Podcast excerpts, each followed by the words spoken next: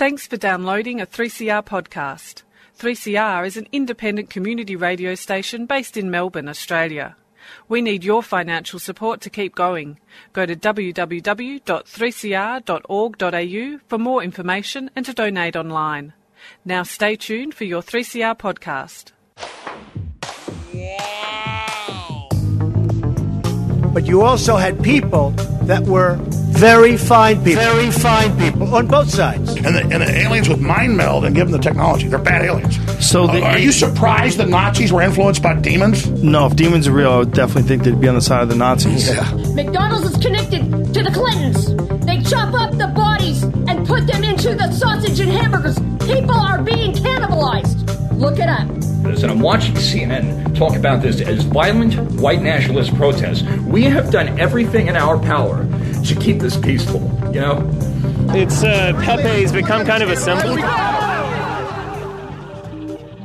Good afternoon, gentle listeners, and welcome to Yeah Nah Pasaran, a show about fascism and its gravediggers. I'm Cam Smith, and this week I'm flying solo, and I'm joined from Portland, Oregon by our correspondent from Biden's America, Jason Wilson. How are you, Jason? I am hot, is how I am. It's currently, let me see, we're having a heat wave in the Pacific Northwest, and it was a record temperature yesterday. The highest temperature ever recorded in Portland was yesterday, and the record it beat was the day before. So I don't know if we beat it again today. So it was 115 degrees, 46 degrees Celsius, which is not what we had would hitherto have thought about as normal in the Pacific Northwest. You know, we had the, those forest fires last year, and I guess we're probably. I mean, there's already forest fires in the west at the moment. It's it's literally hotter than it's ever been. So that is a big picture concern, but it's also a more uh, immediate concern because yeah, the the place isn't really built for it. The place where I'm living right now, I'm lucky enough to have air conditioning. It's something like 40 or 50% of the people in Seattle don't have air conditioning, uh, or 40% of dwellings anyway, or whatever, you know. So yeah, that's that's what's happening here. And the thing is that nothing obviously was done throughout the Trump years to address any of that. Biden's been talking about things, but nothing's materialized yet, and it's not clear what he'll be able to get through Congress after 2022. I guess we'll have to wait and see. I guess the good news is it's only going to get hotter. Yeah, that's that's right. So you have uh, you have written a little bit about some climate related stuff recently. You had a story in the Guardian earlier this month or uh, last month, as this goes to air, about a water rebellion in the US's west. Could you tell us a little bit about what that's all about? Right. So, I mean, these these high temperatures are, you know, coming on top of a historic drought, ongoing drought in the West. The West Coast states, I guess, particularly California and Oregon, are, you know, some places again have set records in terms of uh, how long it is since they've had rainfall, how low the water table is, et cetera, et cetera, et cetera. So there is a water management, a dam basically, uh, on the Klamath River. And the Klamath River kind of starts in Oregon, but kind of works its way down into Northern California. And there's a, a water management, a dam at, at Klamath Falls, and they call it the Klamath Basin Project or whatever. So basically, the way in which court decisions have worked out, you know, about the control of that water means that the people sort of upstream get first dibs. That includes some farmers, but it also includes some tribes there. And there are particular fish species which are sacred to the, the, the Klamath tribe. And so they get a pretty big say over how the water gets distributed when the water's low. And so they've kept, you know, the, the, the federal government agency charged with distributing water has kept that water in the basin, you know, in consultation with the tribe, which means that folks, both tribes and farmers who are downstream, are not getting any more water this year, which is, you know, pretty pretty serious for a lot of them.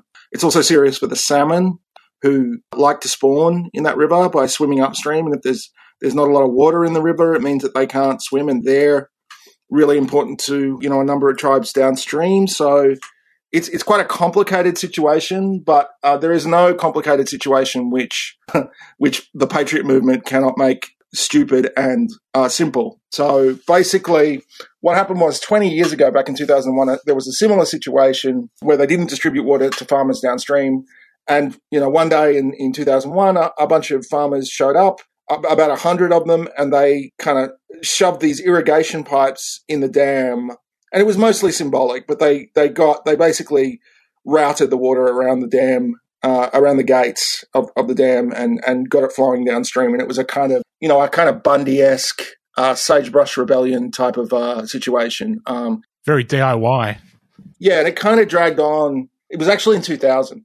It dragged on through 2001, but it was one of those things where the conversation was kind of ended by 9/11 and appeals to the patriotism of the farmers and what have you, and and also a kind of uh, you know a fairly paranoid kind of attitude to security and infrastructure and all that kind of stuff. And maybe the farmers got a talking to from some agencies, but yeah, I mean they did sort of have protests and camp out and and, and had a kind of a a standoff of sorts, I suppose, a, a kind of ongoing standoff with, with the federal government. And, and that situation kind of is a, another one of those things that maybe uh, 9-11 assisted people to forget all of the, the stuff that the radical right in the United States got up to throughout the 90s. And, and that was, I guess, the, the tail end of that.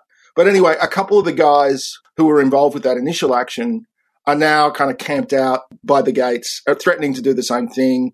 They keep saying Ammon Bundy is going to come and, and, and help them. Ammon hasn't shown up. They haven't really done anything. They've announced this, this federal crime in advance. So, I mean, if they actually did anything, they, they'd probably be uh, in, in the frame for kind of conspiracy charges on, on top of whatever they did. So I don't think anything's probably going to happen there. You never know, but I, I don't think so. I think it's, a couple of guys who are trying to get the band back together, but it, it's it's indicative of a kind of a simmering conflict that has never gone away. The, the same conflict, I suppose, was at the basis of both the, the Bundy Ranch standoff and then the Malheur National Wildlife Refuge occupation. There's a kind of basic conflict there between local, often pastoral interests, but some agricultural in this case in Klamath, who and, and pastoralists in particular, like the Bundys, have had have long had more or less unlimited, not quite free, but incredibly cheap access to grazing land that's actually owned by the federal government. Throughout the latter quarter of the 20th century and into the 21st century, other interests began to assert themselves in the management of public land. Native Americans, environmentalists. And so a lot of the conflict, I mean, part of the, the, the conflict underlying the Bundy Ranch was that they were trying to shut off some of the grazing land because there was an endangered tortoise on that land. And, you know, you've got endangered fish in this situation. And, and, you know, like until probably the middle of the 20th century, no one challenged the prerogatives of white settlers in, in, in the rural West.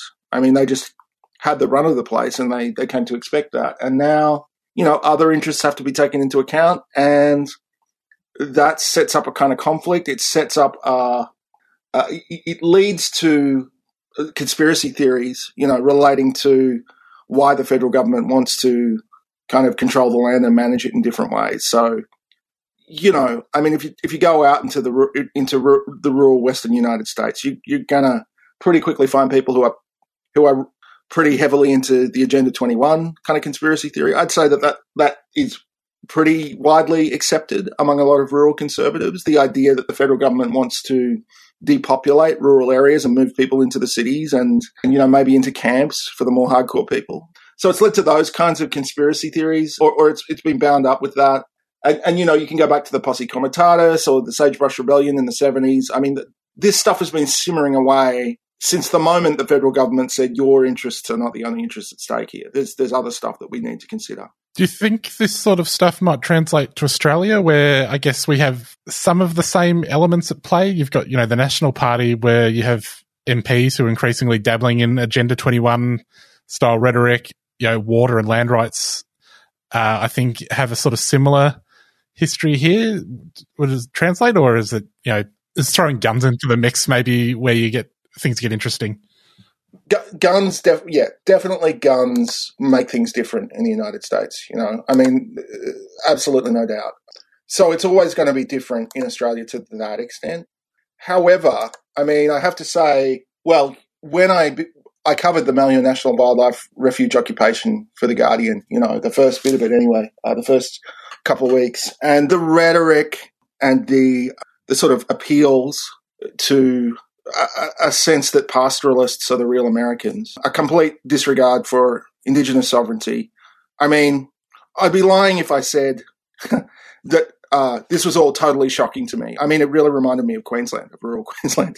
So, yeah, there are definitely similarities, I think. And uh, look, there is a legitimate problem in rural areas of the West, which is that, I mean, particularly in the, the, the West Coast blue states, uh, in Oregon, in Washington, in California.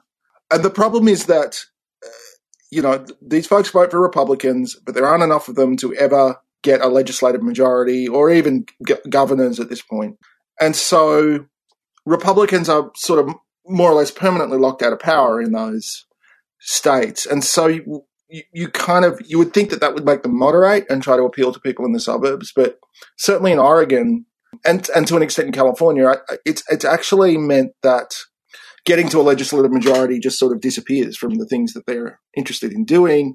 And really, they, they if anything, they've radicalized. And now, I mean, I, I probably said this on your program before, but I, it's it's kind of really hard to draw a line between the, Oregon Republican Party and, and, the Patriot movement. I mean, they're they're they kind of blend into each other. It, it, you know, to some extent, they're the same people, uh, and and that's because I think that they don't you know, one of the things that can moderate people is just sort of the responsibility of governing and having to balance various interests and just having to get a certain amount of stuff done, uh, you know, uh, if you're governing a state. And if they don't have to do that, and, and so the job of politicians becomes to win primaries, and then they and the constituents, especially during the Trump era, have been in this kind of this dance with one another where they've drifted further and further right. And you can't you can't win a primary by running to the left of someone anymore, really.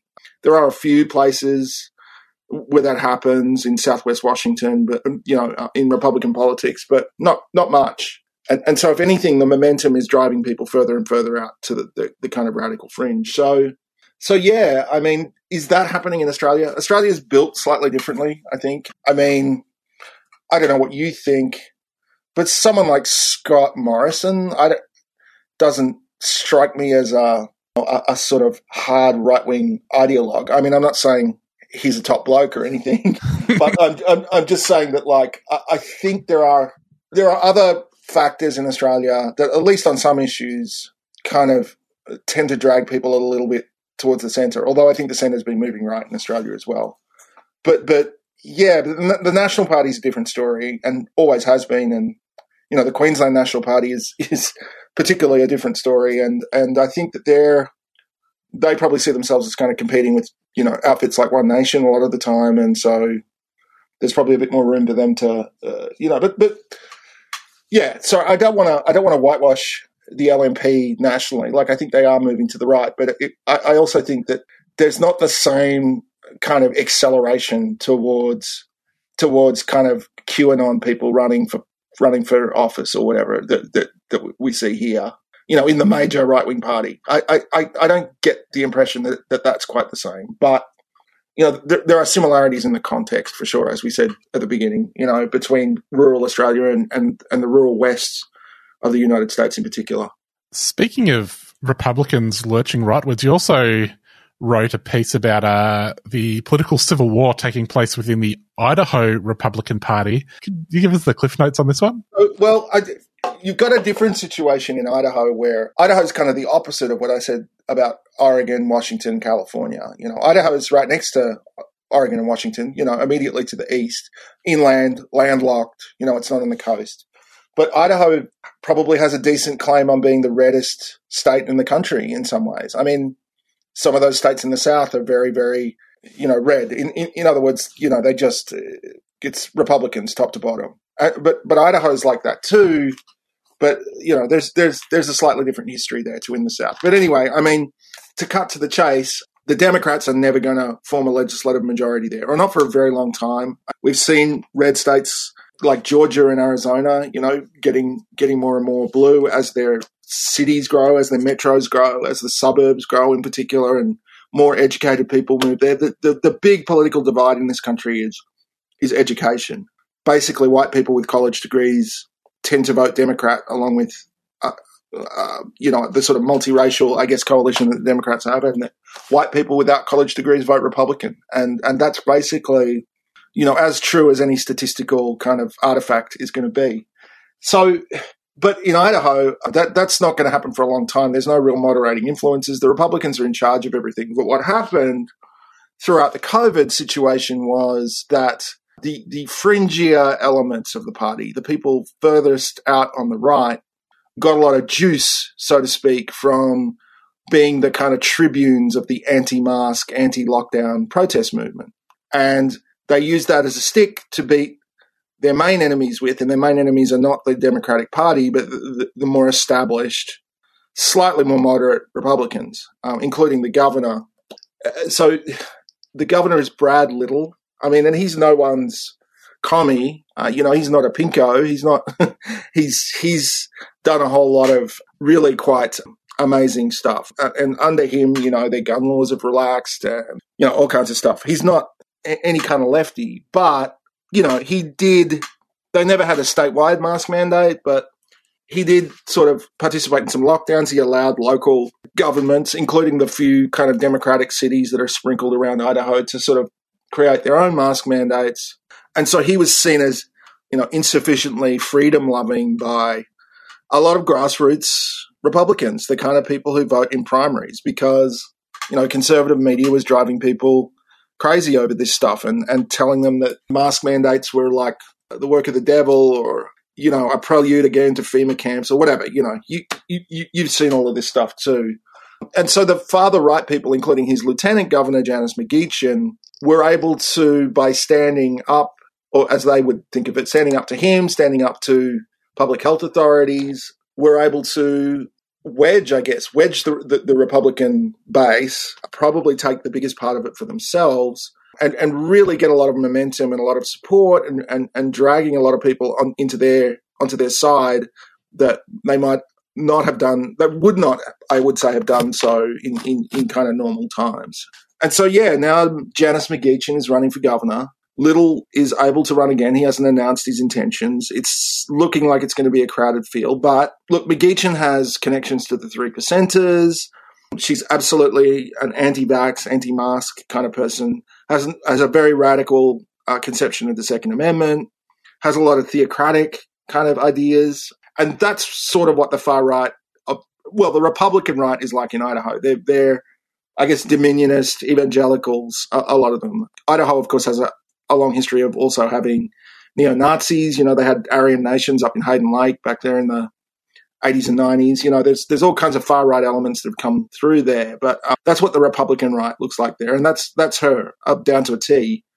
And so, anyway, if she wins the primary, I mean, people just vote the R. You know, they just they vote according to party ID in general elections. So, whoever wins the primary is going to be the next governor. That that seems inevitable at this point. And so, you know, everyone I talked to for that story said, well, I, I, I, could say that she has doesn't have a chance, but I would have said that about her becoming lieutenant governor, which is a separate election, you know, a separate statewide election to the governor. And she won that in a kind of crowded field where the moderate vote was split. I mean, a, a little like what Trump did, really. So, yeah, I mean, and I had a story, of course, about uh, a, a guy called Eric Parker who was at the Bundy ranch standoff in 2014 and famously was photographed uh, pointing his uh, uh, kind of sniper rifle at a BLM agent. You know, he's the founder of a group called Idaho, what is it? Idaho Real 3%, you know, kind of 3%er splinter group. And I got off, off his, off of his Telegram uh, channel, I got video of him endorsing McGeachin. And it seems to have happened before before she officially announced that she was running for governor, and, and it may have been a fundraising event. I mean, I, I'm still sort of trying to figure that out. And if it was a fundraising event, it doesn't seem like any funds connected with that event have been declared. So Oop. we'll see if I can find out anything more about all of that. But yeah, I mean, the main part of the story was that he was he was basically saying to the gathered people, you know, she, she's she's our woman. Basically, she's the one who's going to help us out. She's going to be our person in the governor's mansion. She's she's on our side, and that's both amazing and and indicative of how far how much things have changed in the Republican Party, even within the last four or five years. I mean, before Trump, I think that would have been that the, the stuff she's done and the association she's had. You know, she would have been sort of like sunk, I think, by those associations because I'm not the first person to report on her having these kind of associations. And before Trump, I think that that would have all sort of sunk her. Her career would now be kind of in tatters. But uh, yeah, she's fine and she might even be governor. In terms of the impact of COVID, how much yeah, obviously the mask, the few mask mandates that they had would have had some sort of positive effect. How much does that get taken into account when you're having these races, or is it just the fact that the people voting in these primaries are sort of living in an alternative uh, dimension in Uh, terms of totally. the information they consume that it just has no impact? Totally. I mean, here's the thing, and, and you're seeing this in Australia as well. I think that uh, it's it's it's unpredictable. It's messy. Some of the early stuff we were told was wrong or or changed, and there are all kinds of ways to slice and dice. You know, health statistics. While it seems like it seems to be like broadly absolutely true that wearing masks in especially in interior spaces in public prevents transmission of the disease you know. But like it's not always clear in any given i don't know city or state or time period that that, that that's that it's not always overwhelmingly clear that that's the case.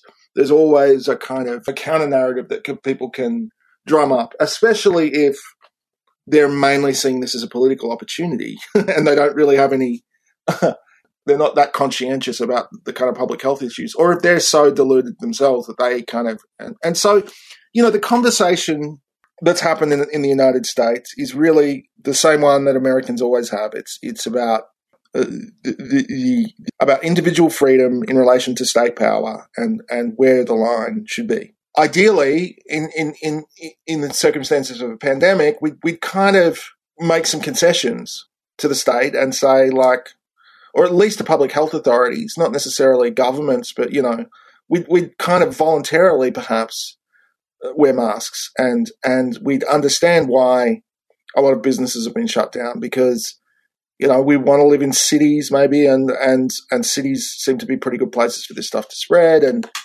anyway like wh- wherever you come down on that? The, point is that the best way for folks like McGeachin to win the argument is to just you know cancel out the actual underlying realities of um, how this pathogen is spread and and the dynamics of of, of this epidemic and and to just really reduce it to this paranoid uh, kind of account, I guess, of state power encroaching on individual liberty and and you know maybe throw in some sort of apocalyptic future prospects in there. Do you know? So like, I think the answer to your question is that the realities of the pandemic just don't come into the discussion for a lot of people. They're just not part of the discussion. They're just like, this is all fake. This is all bullshit. This is all uh, uh, deep state lies or whatever. And it's just that the state wants to curtail your liberties and maybe they're planning something else. Maybe they're planning to put us in camps. Maybe they're um, planning to just flick the pandemic switch on and off um, every now and again to sort of pacify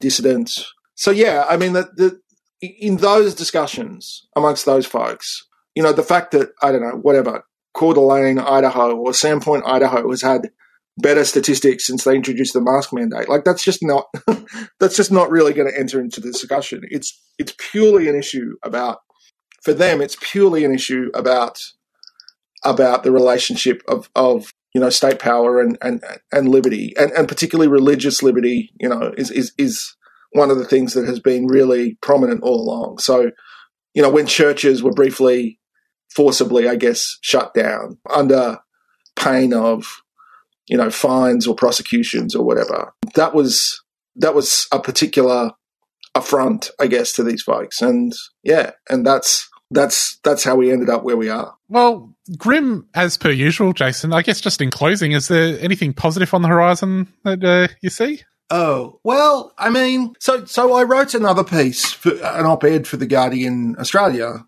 uh, this week, where I was sort of I suppose complaining. That's that's the, the heart of every good op-ed, isn't it? I was just complaining a bit about the way Australia and Australia, the Australian governments, federal and state, have sort of dealt with, you know, Australian citizens who are living overseas. People can read up on that if they want to hear me complaining. But the, the positive stuff I had to say in there was about the way in which the, the US has, you know, the the vaccination rollout and and the the sort of COVID response has sort of changed since I guess since Trump left and since there was a different president who's, I guess, just a bit more normal. Whatever you think of him, he's a bit more normal than Trump, and probably, I guess, takes government a little more seriously. I don't know, but I'm not saying I agree with the guy about everything, but there just seems to be a level of competence uh, in operation. And since January, I mean, well over half of US adults are vaccinated now. Uh, I think it's 45% of the population all told. You know, things are starting to wake up. Things are starting to come back to life. People are out in the street. I don't have to wear a mask in every single shop I go into anymore, like as opposed to the last almost two years. Yeah, I, things are here at least. Things are starting to get to look a little more like they did in 2019. There's a sort of definitely there's a light at the end of the tunnel. It feels like we're going to kind of emerge from this and hopefully despite what we were saying earlier about the kind of evidence free discussions that are happening on the right about these issues.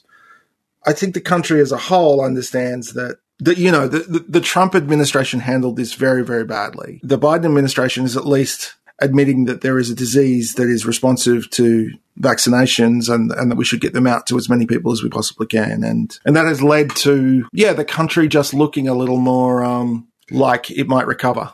So that's good. I don't know what that will mean electorally in 2022. I don't know what that will mean for the Trump movement, which is busily taking over the Republican Party at the moment. I mean, things things are just here. I, I know that there are struggles in Australia at the moment, but but I, I guess maybe that's that's the thing I could say. Like, despite all of the unnecessary death and the horrible disruptions and and the way in which it drove that kind of wedge a little further into the into the country and really really divided people more than more than they ever had been before. Despite all of that, it's kind of like there, there's there, the end is almost sort of in sight here, and and I think that will probably once Australia has enough vaccines and all that kind of stuff, it'll, it'll probably happen there too, and th- and that feels good. You know, I might actually go get to see a show or two later in the summer. I might I might get to walk into a restaurant without a mask on in the fall sometime. You know, by winter I might be uh, you know going to a, a co-working space or going to going to a bar or whatever without without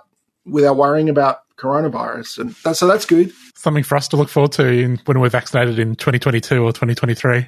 Yeah, but that's the other thing, though, right? Like, so at the beginning of the year, like when Biden took over on whatever it was, the 20th of January, you know, I was told I wouldn't get, be getting vaccinated until about now because of my place on the priorities list. And then it changed to May, and then it changed to and and uh, you know, first of May. It was first of May for a really long time. That's what I was hanging out for. And in the event, I ended up getting fully vaccinated by I guess the middle of April. So things can change, you know. Like if when a government like the US has just sort of throws all of its resources at vaccinating as many people as possible, and, that, and, that, and that's kind of like their number one priority. So they've been vaccinating people in car parks, in, in open fields, in every pharmacy you know you can find, in in healthcare clinics. They've just been going all out, and it's kind of like at this point, I think that everyone in the US who wants to be vaccinated will be fully vaccinated pretty soon. So that's good. I mean, like they just need to do it and prioritize it. And and in Australia, there have been I don't know. I'm not reporting on healthcare in Australia. There will be other people who can tell you the ins and outs of what went wrong with the pr- procurement process and stuff like that. It's clearly, something's gone wrong, but you know something went badly wrong, very badly wrong in the US in 2020, and and I mean, goodness, all those folks who died are not coming back. But it changed dramatically, and things can change dramatically if good decisions are made, even if bad ones have been made in the past. So we'll see, you know, hope dies last, right? Like, there's reason to hope, I think, in Australia at the moment. And Australia just hasn't ever, it's, it's probably not ever going to get as bad as the US was in 2020. So, yeah. All right. Well, thanks. That, that was a slightly tempered positive ending. But yeah, it's okay. I, uh, cheerier than usual. yeah, I mean, things can always get worse, but they can also get better. I, that's that's positive, right? Yeah, things can always get worse. Very positive. Well, Jason, that's all we've got time for on the radio. We'll have a few more questions on the podcast. Uh, which you can find at 3cr.org.au slash Yeah Nah Pasaran.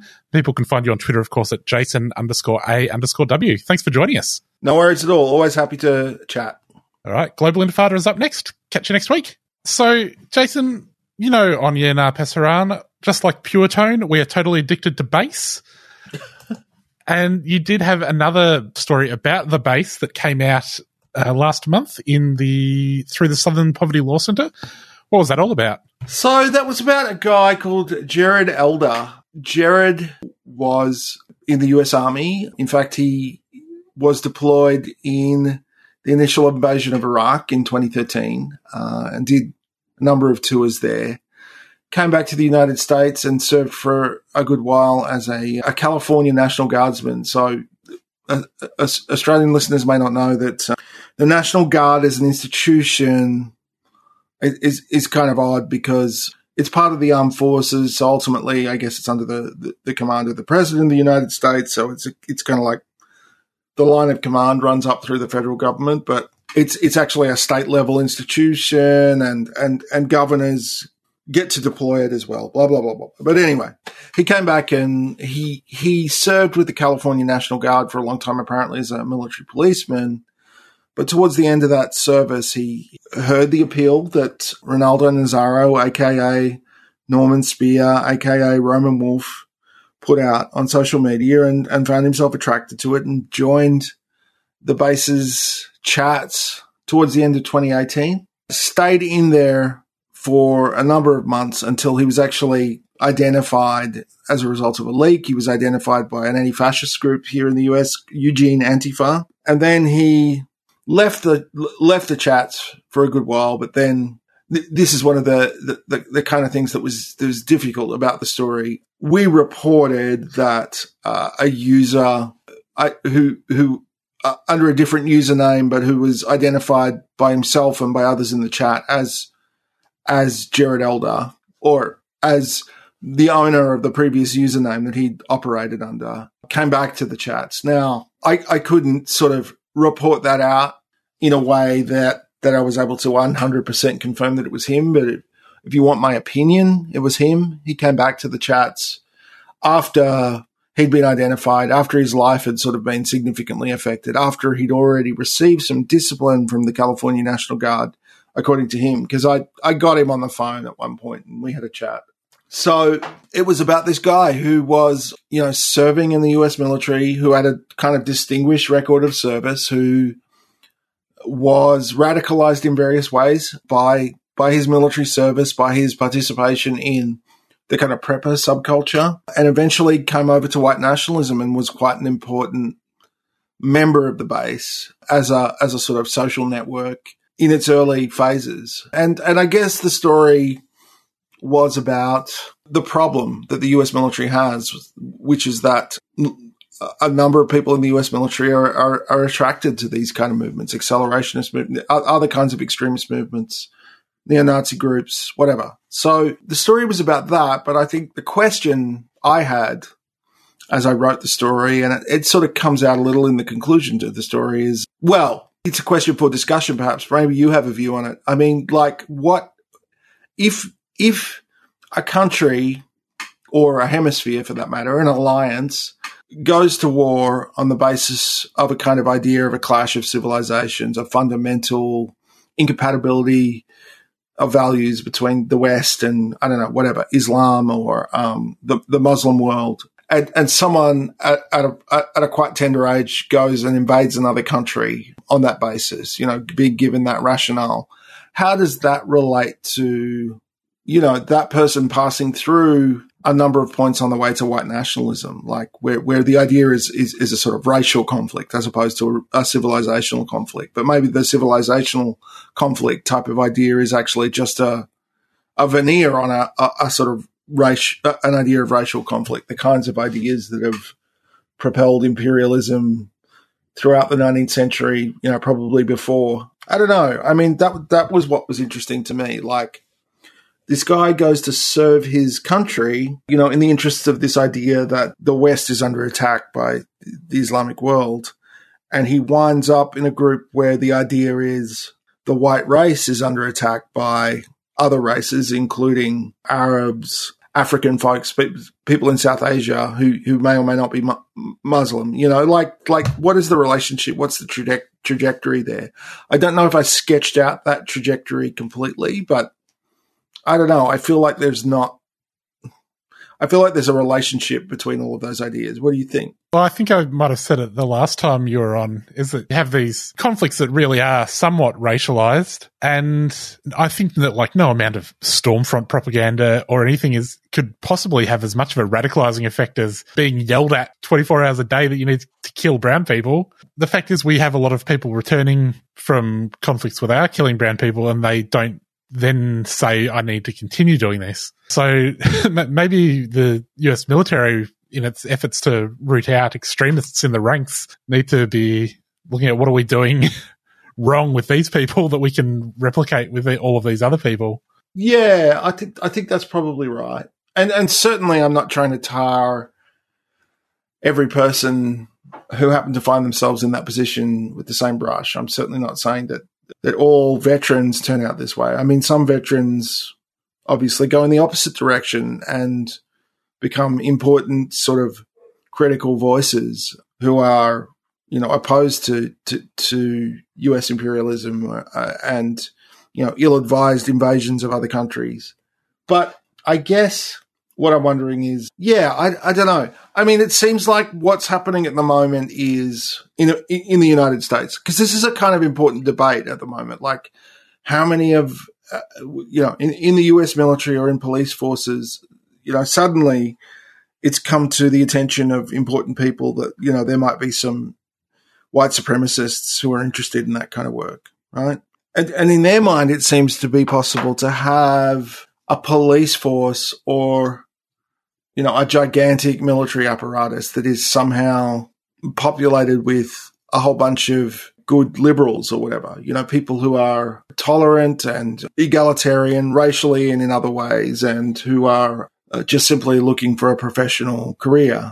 And like, no doubt lots of people get into it for that reasons. Those people exist. But like, if you're invading other countries in wars of aggression, not only are you, are you going to attract people to whom that idea is appealing, but you're going to traumatize people. You're going to put people in situations where they're killing other human beings or being wounded, hurt by other human beings in a context where, yeah, it's been presented as a clash of civilizations, a clash between the West, aka white people, and and uh, the Islamic world, aka brown people, and it's just that's just the way it was presented. And so, like, can you expect can you expect to put a whole bunch of people through that and not produce a number of people who who kind of run with those ideas in the direction of race war? I, I don't think you can. So like maybe maybe it's not realistic for US legislators or the US military to think that they can kind of do the, the sorts of things they've done and, and not produce these people. Maybe it's not actually adequate or even productive for them to individualize this problem and, and say it's it's bad apples and bad eggs. Uh, no doubt, uh, Jared Elder is a bad apple and a bad egg. But yeah, uh, what what made him bad? Or uh, if he was already bad, why was he attracted to joining the military at such a time where he was likely to be deployed to Iraq? So I think, you know, I hope there is a kind of institutional reckoning at some point with this stuff and that it doesn't just become a, a rebadged war on terror where individuals are surveilled and entrapped and subject to secret courts or whatever. And, and, and that's the way it's approached. I mean, I, I think that there has to be an institutional reckoning where the military, the US military, uh, US government, even the US media, goodness, have to kind of reckon with the way in which conflicts have been framed and even called into being uh, on the basis of yeah a, a, sort of civilizational clash that's that's really really close to the way in which white nationalists think about the world if you just change a few words. Yeah i don't really have any good solutions that aren't quite hippy dippy like what if we stopped throwing young men into the meat grinder in the name of capital and empire. Like that could help with this problem. It could. It could. It really could. And then my my follow up is if we have to, what if we just you know imbued them with some class consciousness so they come out of it realizing uh, what it was in aid of, and then I don't think that the U.S. military is going to do that. No, I don't. I don't think so either. I mean, I think there is a genuine. I mean, the the only kind of ray of hope is that one of the only sort of vaguely bipartisan beliefs is that the the, the war in Iraq was a was a horrible failure. So there are a few kind of neocon aligned folks still around, but really, I mean, no one wants to own the Iraq war. That's what it comes down to because it was such a disaster. And so, like, I think that there is a diminished appetite for imperialist war and, and, you know, there's a difficulty in recruiting people to, to, to the institutions that would have to carry that out. And the draft is still technically a thing, but is not enforced. And I don't imagine it will be. So it's kind of like there are constraints on all of that now, but I don't think there will be real improvements until it's at least recognized that, yeah, putting young men through the, the meat grinder, as you say, from 2003 onwards, you know, has led to blowback domestically in all kinds of ways, but including the fact that a lot of guys come back from that failed war and and sort of go in a particular direction, which leads to which leads to joining white supremacist movement, white power movements, neo-Nazi movements. Uh, all of this stuff needs to be put in context. Unfortunately, at the moment, what I'm seeing is, I guess, what what I would say would be kind of patriotic liberal talking points dominating the conversation. That if we can just flush these white supremacists out of the military we will have a, a kind of cleansed republic and a, a, a, rational empire or something. I don't know. And I don't think, I don't really think things work that way. I think the US probably just has, I think the US probably just has to avoid getting itself into those sort of situations again. It's not, it's still not clear why the invasion of Iraq was necessary. It wasn't clear at the time. It's, it's even less clear now. And, and doesn't seem to have, helped enormously. I mean, okay, Saddam is not there anymore, and Saddam was a, a genocidal authoritarian, and the current Iraqi regime is a lot of things, but it's probably not quite the same kind of genocidal authoritarian regime as Saddam's was. But I mean, the trade offs there are just nightmarish. So I, I don't think that, yeah, and I, I think every, that's widely recognized. So I think we have a, I hope we have a little bit of breathing space before the next imperialist adventure on that scale anyway. And hopefully, like, somewhere in this discussion will be a recognition that those events, those mistakes are in the mix with domestic terrorism that's motivated by white supremacy. Uh, because it's, cl- and, and that's, I hope what the story got across. Well, Jason, I've just got one last story I wanted to ask you about before we let you go. Mm-hmm. Uh, that you published a little while ago, but since we last spoke to you, threats by menacing clowns led DC police to surveil online accounts. Right. So you remember the clowns? I mean, I mean, hopefully your listeners as well will remember this kind of scare, this social media kind of meme almost of of scary clowns back in 2016. Yeah, how can I forget? And so, yeah, people were on Instagram, Facebook, whatever, you know, like dressing up as clowns and making these kind of vague threats. At the time, I was laughing about it and just interpreting it as people, this kind of elaborate joke that people were involving themselves in, where, you know, it was just like there were scary clowns everywhere. It was in the lead up to Halloween. And it was just one of those things that caught on. But ransomware attackers went after the Metropolitan Police Department, which is the, the police department for Washington, D.C.